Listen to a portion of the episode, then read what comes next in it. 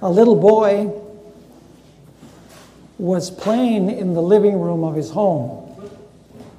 He was actually building something with these wooden blocks that kids used to play with. And while he was building, his father broke into the living room and started talking real loud to him. And the little boy said to his father, Shh.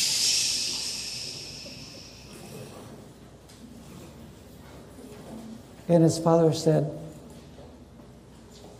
Why should I be quiet? And the son says, Because I'm building a church. And the father said, Oh, good. My son has learned the lesson of reverence. But he wanted to reconfirm the lesson, so he said, And son, why should we be quiet in church? And the son looked at him and said, Because everybody's sleeping.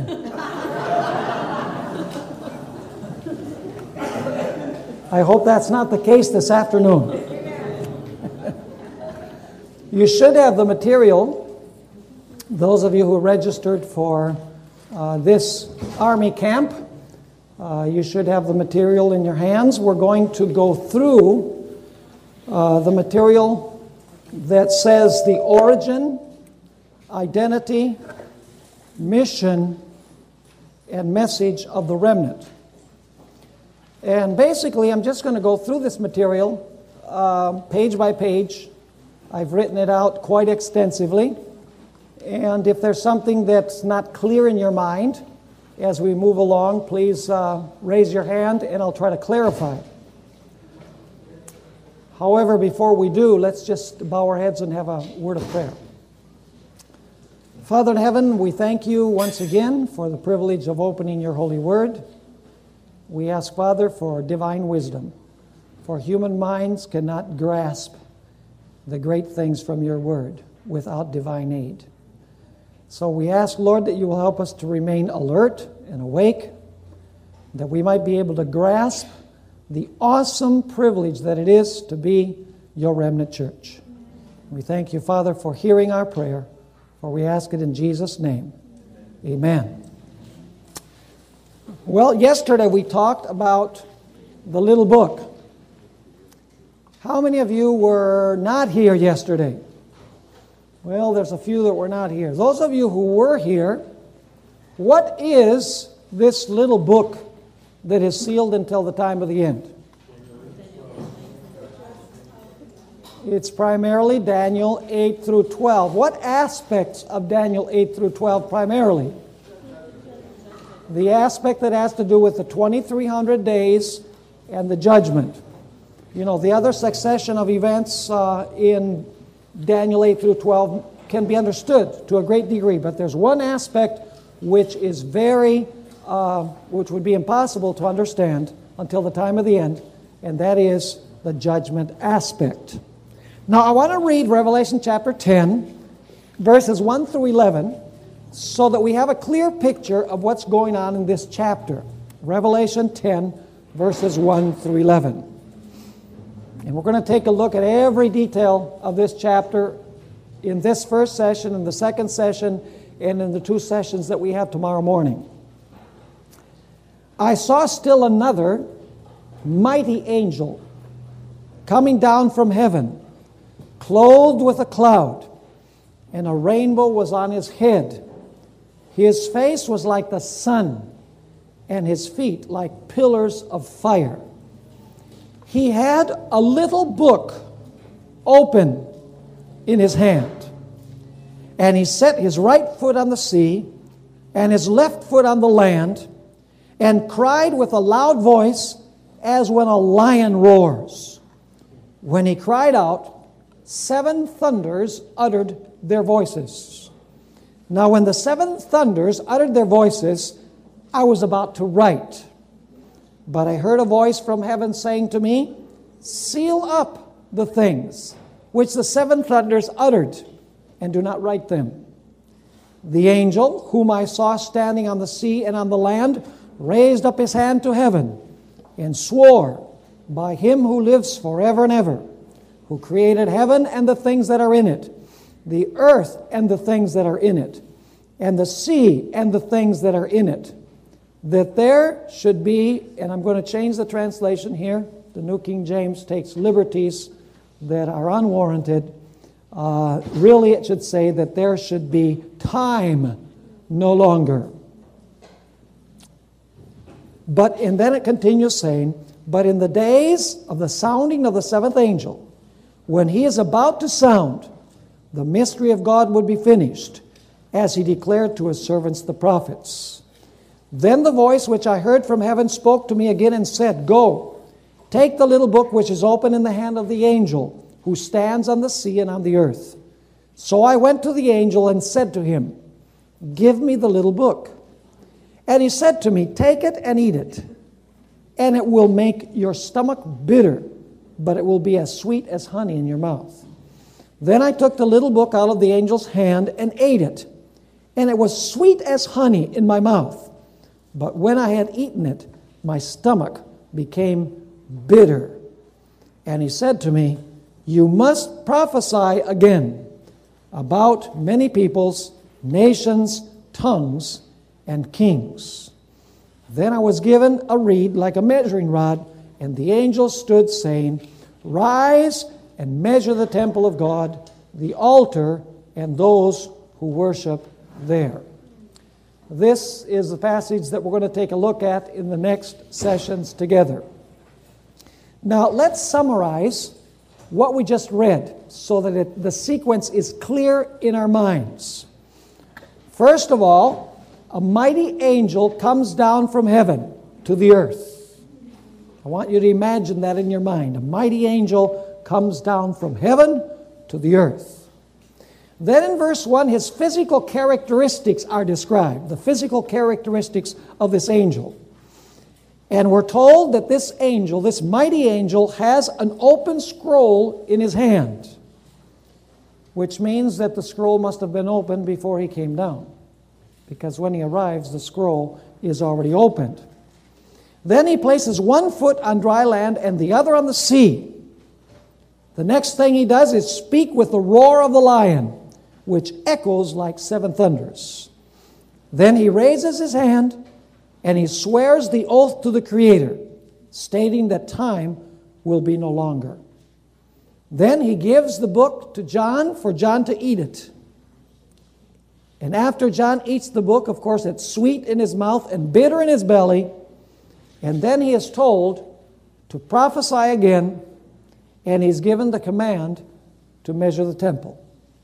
And then you'll notice that I've placed something that is earlier in the passage at the end because we're, going to find that chronologically, Revelation 10, verse 7, is supposed to be placed at the end of this passage. But there's a reason why it's placed in Revelation chapter 10 and verse 7. But in terms of chronological sequence, uh, the mystery of God finished takes place after the command, or, or after the command to prophesy again and to measure the temple even though textually it comes before that in the text. Now, let's talk first of all about the messenger. First of all, the messenger is called a mighty angel. This is not a common, ordinary angel, this is a mighty angel.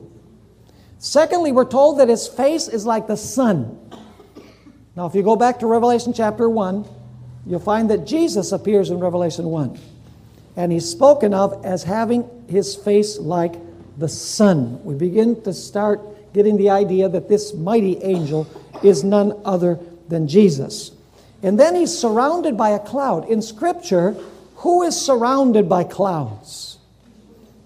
Always God on his throne who is surrounded by clouds. And his legs are like pillars of fire. Once again, the same picture as in Revelation chapter 1. It speaks of Jesus as having legs like pillars of fire. And it says that he roars like a lion. Let me ask you, who is the lion in Revelation? Jesus is the lion of the tribe of Judah. And then it says that he has a rainbow over his head. And I found this interesting quotation from Ellen White in Education 115 we're speaking about the, the uh, rainbow, she says, as the bow in the clouds, results from the union of sunshine and shower, so the bow above God's throne represents the union of His mercy and His justice. To the sinful but repentant soul, God says, Live thou, I have found a ransom. And so uh, the rainbow above his head represents a combination of justice and mercy. Now, not only do the characteristics show us that this mighty angel is none other than Jesus himself, his face like the sun, his legs like pillars of fire, his voice like the roaring of a lion, all of those are indications that this is speaking about Christ. But Ellen White explicitly tells us that this angel was Jesus. Uh, notice uh, in the Seventh Adventist Bible Commentary, volume 7, page 971, she says, The mighty angel who instructed John was no less a personage than Jesus Christ. And in volume 7, pages 953 and 954, she says, The instruction to be communicated to John was so important that Christ came from heaven to give it to his servant, telling him to send it to the churches. So, very clearly, this mighty angel that comes from heaven with this mighty message is none other than Jesus Christ Himself. He did not commit this to any ordinary angel, not even to Gabriel, but it is Jesus who is the main protagonist of this chapter. Now, for those who were not able to be here yesterday, we want to say a few things about the little book. We're not going to go into all of the details, but the next section deals with the little book.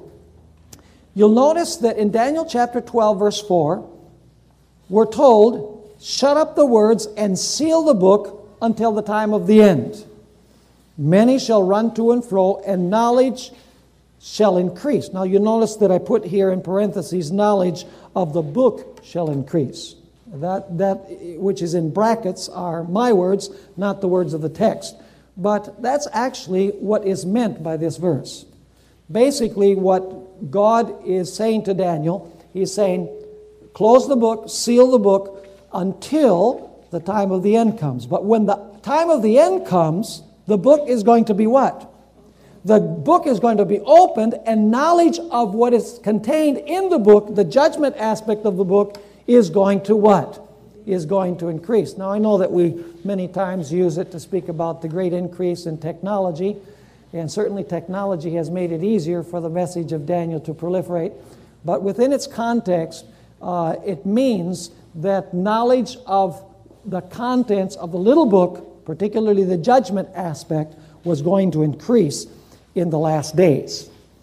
Now, let's go through this material and identify this book. The tense of the verb, and this is a very important point, the tense of the verb in Revelation 10, verse 2, when it says that he comes down with the book open, uh, doesn't really capture what the Greek says. In the Greek, it says, He comes down with the book having been opened. Which means that before this book was opened, it must have been what? It must have been closed. So the tense, the tense of the verb is the book having been opened. It's not the book that he comes down with the book open and it was always open. No, having been opened. It's what uh, is called a perfect tense. Now, in other words, it was closed. And then it was opened immediately before the angel came down to the earth and swore the oath that time would be no longer. The little book of Daniel 4, as we studied yesterday, is unsealed when the judgment hour message is proclaimed between 1798 and 1844. Daniel 8, now this is an important point. Daniel 8:14 provides the judgment chronology. That means when the judgment would begin. While Revelation 14, 6, and 7 provides the judgment hour message. So, in other words, Daniel 8, 14 gives you when, and Revelation 14, 6, and 7 tells you the message that is given when the hour of God's judgment arrives. Now, I'm not going to read these statements again because we read them yesterday. There are um, actually three of them here. Uh, the little book, of course, contains the judgment hour message. Uh, could some things in this little book be understood before the time of the end? Uh, for example, did, the, uh, uh, did people understand the 70 weeks? Sure. Uh, could people understand many parts of Daniel 11?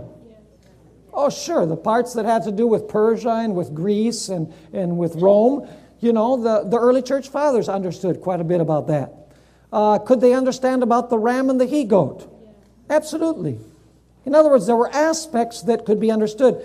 But as we read in these statements from Ellen White, she says that there is a succession of events that lead finally to the judgment. The succession of events could be understood, but what those events were leading to could not be understood before the moment for the judgment arrived. In other words, the climax could not be understood. In fact, she gives the impression that the reason why you have all this sequence of events presented in Daniel is for the specific purpose of giving us the exact context of when the judgment will begin. In other words, everything that comes before are really reference points to let us know when and where the judgment was going to begin. Now, let's answer another question. When was this little book opened? It says that it was going to be opened at the time of the end. But the question is, what is the time of the end? Well, I have this statement from the Spirit of Prophecy, and it's corroborated by what we find in Daniel 12. If you read the time periods in Daniel chapter 12, it's very clear that Ellen White is basing her comments on what we contain, what is contained in Scripture. In Great Controversy 356, she, she gives, um, gives us an explicit date when this little book was opened.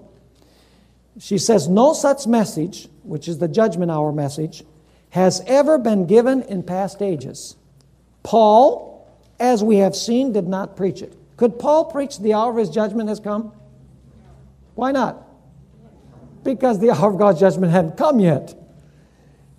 She continues saying, He pointed his brethren into the then far distant future for the coming of the Lord. The reformers did not proclaim it. Martin Luther placed the, placed the judgment about 300 years in the future from his day. Now, here comes the key portion. But since 1798, the book of Daniel has been unsealed. So, when was the little book unsealed? In 1798. She says, but since 1798, the book of Daniel has been unsealed. Knowledge of the prophecies has increased. And notice what particular aspects she emphasizes. And many have proclaimed the solemn message of the judgment near. Once again, what is the specific aspect that God's people are preaching after 1798.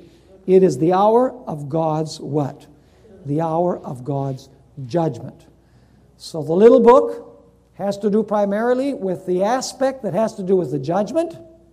And according to what we just noticed, that little book is opened in 1798. That's when the message of the judgment can begin to be proclaimed.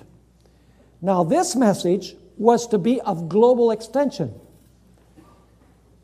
The angel with the book tells us that this message was going to go to earth and to sea.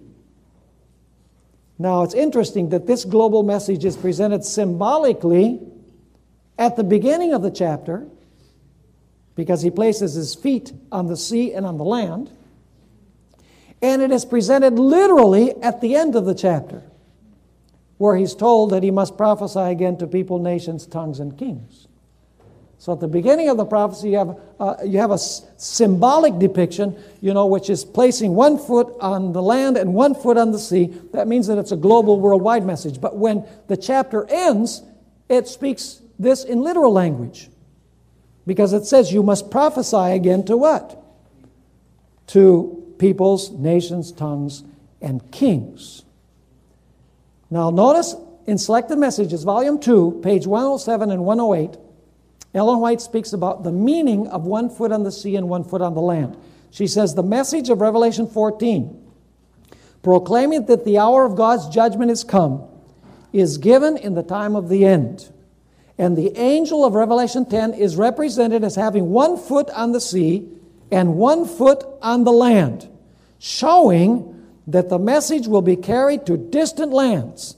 the ocean will be crossed, and the islands of the sea will hear the proclamation of the last message of warning to our world.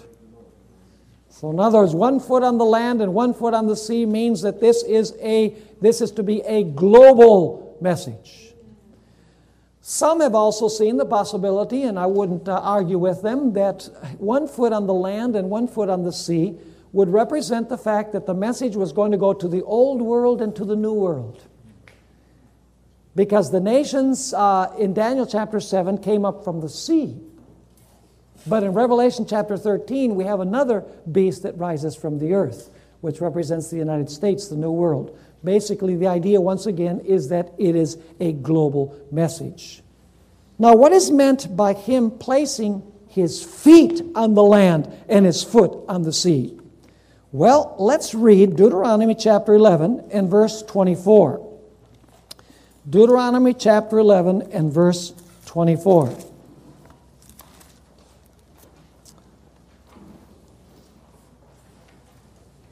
You know what Jesus is really doing when he places one foot on the sea and one foot on the land? He's saying, This is mine. He's staking claim to this territory, which is really comforting. It says there in Deuteronomy chapter 11 and verse 24 Every place on which the sole of your foot treads shall be yours. From the wilderness and Lebanon, from the river, the Euphrates, even to the western sea shall be your territory.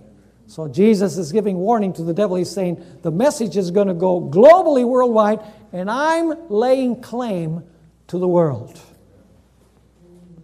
So it's a message of global extension. Are we doing well so far?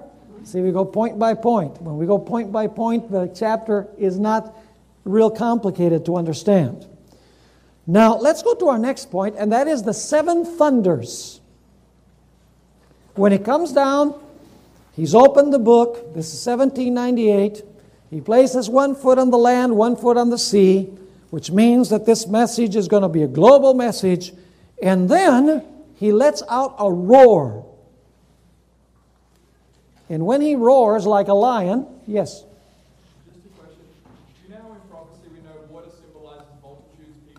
Right. And dry land is not a populated area. Why don't we apply that same interpreting principle for this chapter? Well, that's a good question. You know, I think there's a better explanation to uh, the idea of this beast that rises from the earth than just saying that it's a sparsely populated area. Um, you know, in, in Revelation chapter uh, 12, you have a statement that says that the earth helped the woman. And basically, I think that what God is trying to say is that this place that provides refuge for the woman is not the same place where those other beasts arose. Because the other beasts rose in, in uh, Asia and Europe. And I don't know whether you've noticed this, but the beasts in Daniel chapter 7, they move from east to west. The first two beasts are Asian powers. The next two beasts are European powers. So, where would you expect the next beast to arise, the one from the earth? You would expect it to, to rise west of Europe. And what is west of Europe? The Atlantic Ocean. but where, what's on the other side of the Atlantic Ocean? The United States of America. And so I think that, that the idea mainly is to establish a contrast with where those other beasts arose. And by the way, where are most people looking today for the fulfillment of prophecy? They're looking to the Middle East. While prophecy moves from east to west, people today are, have their eyes on the east. In other words, their eyes have not moved with Bible prophecy. Therefore, they're looking in the wrong place. Yes?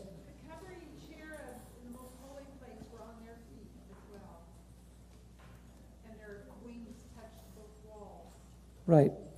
Well, you know, we can't, uh, we, uh, this is speaking in symbolic language. We can't take every place where someone is standing somewhere uh, to represent that they're laying claim to that particular place.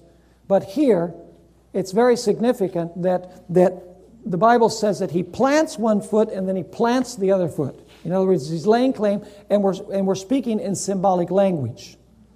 Uh, so, you know, every time that you have this idea of someone stepping on something doesn't mean that they're laying claim to that territory. We're dealing with highly symbolic language here.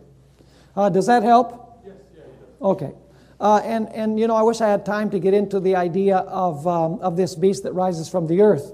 Uh, because there are many, many times we're very inconsistent in our interpretation of prophecy, uh, like you've stated. For example, we say that the ten horns on the head of the dragon beast represent ten kingdoms, right?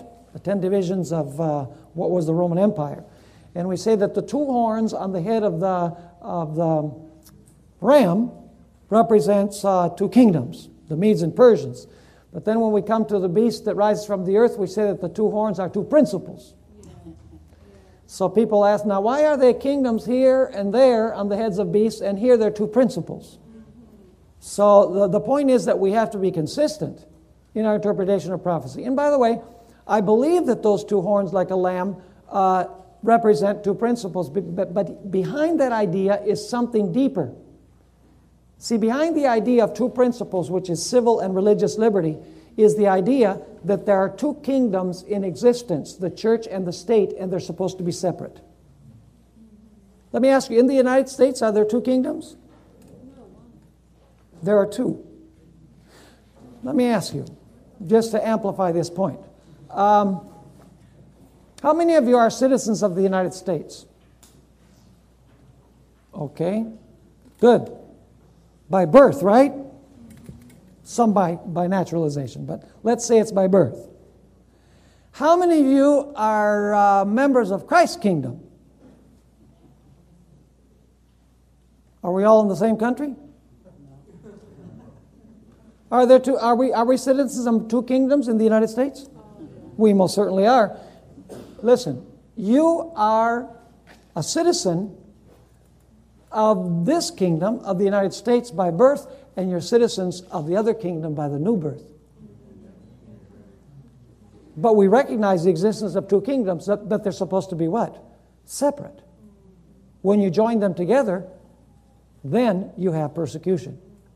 And so, behind the idea of two principles, civil and religious liberty, those are principles, stands the idea that you have two kingdoms that are supposed to remain separate one from another. So the two horns do represent kingdoms, but from that comes the idea of two principles.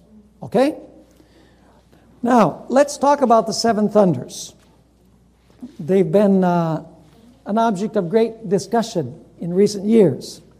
Now, really, these were not thunders as we know them, because thunders, you know, they sound and they're not really saying anything.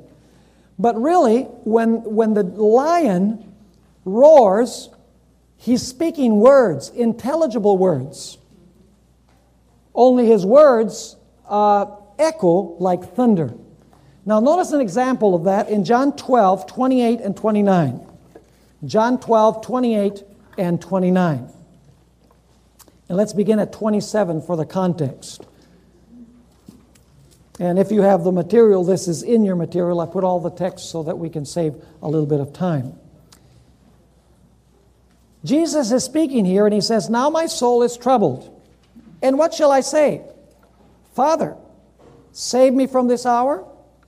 But for this purpose I came to this hour. Jesus is saying he's about to die. Father, glorify your name. Then a voice came from heaven saying, I have both glorified it and will glorify it again. Were those in, was that an intelligible uh, statement? Could it be understood? Absolutely. Notice verse 29. Therefore, the people who stood by and heard it said that it had thundered. Others said, An angel has spoken to him. So they were intelligible words. The thunders are something that God told John that John could understand. And we're going to notice that very clearly. Now let's go underneath that text in the material. John understood what the thunders uttered and was about to write, but was forbidden by the angel to do so. Did John understand? Of course he did. So were they words? Of course. While the little book was opened, which means that its message could be studied and understood, what the thunders uttered could not be understood. Do you notice that there's a book that's unsealed and the thunders are sealed? Let me ask you, what the thunders uttered, must it have some relationship to what's in the book? Yes. Of course, it's in the same context. What the seven thunders uttered must have something to do with the contents of the little book. The message delivered by this angel was given and then sealed. And John understood it. And then he was told, seal it. Don't let people know what I said. This has, something, has to be something that happened between 1798 and 1844, correct? Yes or no? Of course. You say, why? Well, let's continue. This has to be something that happened between 17, 1798 and 1844 because it transpires after the book is opened in 1798 and before the angel swears the oath that time will be no longer in 1844. Did, you, did that register? Because what's next in Revelation 10? The oath. And then we already said that the book is opened when? The book is open in 1798. When is the declaration made that time will be no longer? October 22, 1844. There will be no more prophetic time. So, in between those points of time, you have what? What is uttered by the seven thunders. Are you follow me? See, when we, when we follow the chronology of this, its study is mathematical when we go step by step. Now, according to Ellen White, the seven thunders were a delineation of events that would transpire between, primarily between 1842 and 1844. You can go back to 1798 and make a case that the, that the thunders had to do with the message of judgment, but at least between 1842 and 1844. She seems to indicate that the thunders announced that there was going to be a disappointment when Jesus did not come as expected about the year 1843 and in the spring of 1844. In other words, the seven thunders basically told John that there was going to be a disappointment, that there was going to be an experience uh, concerning the judgment that would disappoint the people. And he was told not to write it. Now, let me read you a couple of statements from Ellen White that clarifies this point. The first is in early writings 235 and 236. She says, I saw the people of God joyful in expectation, looking for their Lord. But God designed to prove them. His hand covered a mistake in the reckoning. See, his hand what? Covered. They couldn't understand it. He covered a mistake in the reckoning of the prophetic periods. Those who were looking for their Lord did not discover this mistake. And the most learned men who opposed the time also failed to see it. God designed that his people should meet with a disappointment. It's a powerful statement. The time passed. And those who had looked with joyful expectation for their Savior were sad and disheartened. While those who had not loved the appearing of Jesus but embraced the message through fear were pleased that he did not come at the time of expectation. There had to be a shaking, in other words. Their profession had not affected the heart and purified the life. The passing of the time was well calculated to reveal such hearts. By the way, this is when Jesus failed to come in the spring of 1843. And then he failed to come in the spring of 1844. And then you have the seventh month movement when Samuel Snow preaches his sermon in Exeter, New Hampshire, that, uh, you know, the Day of Atonement was in the fall, therefore he was going to come in the fall of 1844. She continues saying, They were the first to turn and ridicule the sorrowful, disappointed ones who really loved the appearing of their Savior. I saw the wisdom of God improving his people and giving them a searching test to discover those who would shrink and turn back in the hour of trial. So, what did God do? He covered a what? He covered a mistake in their reckoning. In another statement, this is an, in a follow up in page 36, uh, 236 of early writings, she says, Those faithful disappointed ones who could not understand, and, I, and this is my expression the, in brackets because the thunders were sealed, why their Lord did not come, were not left in darkness. Again, they were led to their Bibles to search the prophetic periods. The hand of the Lord was removed from the figures, and the mistake was explained. They saw that the prophetic periods reached to 1844, and that the same evidence which they had presented to show that the prophetic periods closed in 1843 proved that they would terminate in 1844. So now, what they could not understand, they now understand. Now, notice the following statement is, is a powerful statement because it, she refers directly to the seven thunders. This is in Seventh day Adventist Bible Commentary, Volume 7, page 971. Explicit. I don't know how you can misunderstand this. She says, The special light given to John, which was expressed in the seven thunders, was a delineation of events which would transpire under the first and second angel's messages. When were the first and second angel's messages preached? Between 1840 primarily and 1844. So when uh, did the seven thunders utter their voice and give their message? During this period. She says that the seven thunders were a delineation of the events that would take place under the first and second angel's messages. And then notice what she continues saying. It was not best for the people to know these things. Did we just read something concerning that in early writings? Absolutely. She says, It was not best for the people to know these things. Did God cover the mistake? Yes. Did He seal it? Absolutely. And she continues saying, For their faith must necessarily be what? Be tested. So when do we place the seven thunders according to Ellen White? They're between 1840 approximately, and the year what? And the year 1844. And what do the seven thunders have to do with? They had to do with the disappointments that took place preliminary to the great disappointment in 1844. Now, some have misunderstood an Ellen White quotation where she appears to state that the thunders will sound in the future, but they don't study carefully her syntax. She wrote this quotation in 1900. So, presumably, the thunders had not yet uttered their message at that time. Here's the quotation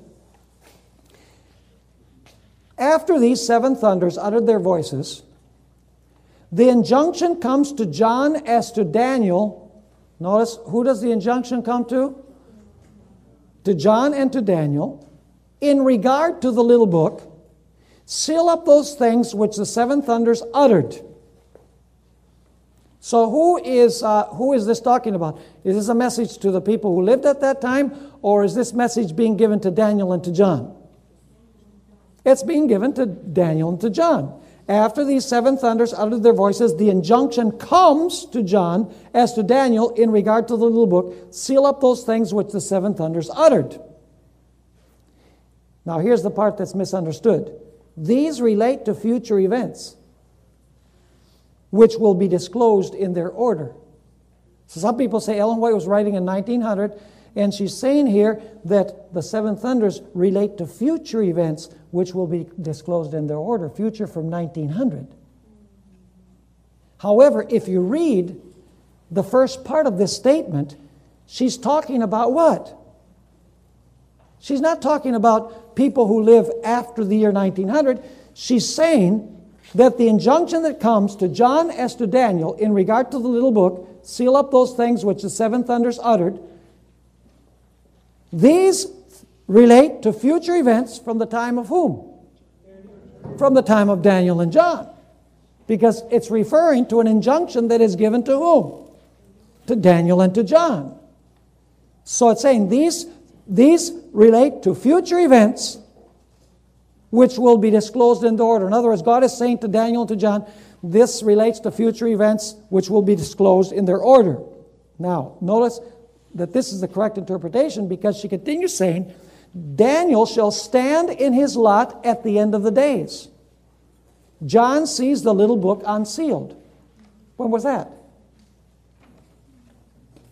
We already noticed. What, what date? 1798.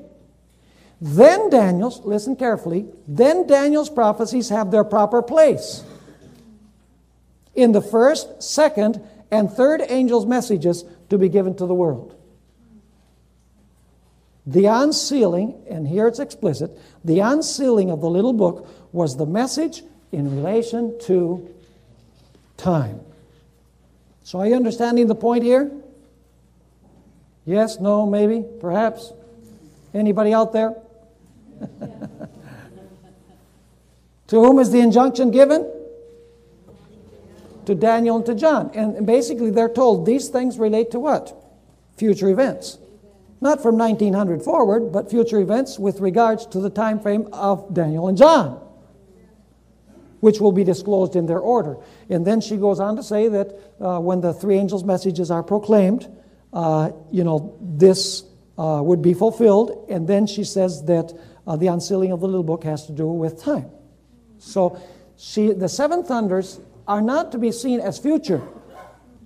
The seven thunders are to be seen as a delineation of events, as Ellen White says, between the unsealing of the little book and the year 1844. Now, um, notice the following paragraph. The crucial question here is this were the seven thunders going to utter events that were future from the time frame of Daniel and John or from the time frame of Ellen White? A careful reading of this quotation reveals that the seven thunders are future from Daniel and John's time, not from the time of Ellen White. The sentence before the quotation in bold makes this crystal clear. She says, After these seven thunders uttered their voices, the injunction comes to John as to Daniel in regard to the little book seal up those things which the seven thunders uttered. Yes?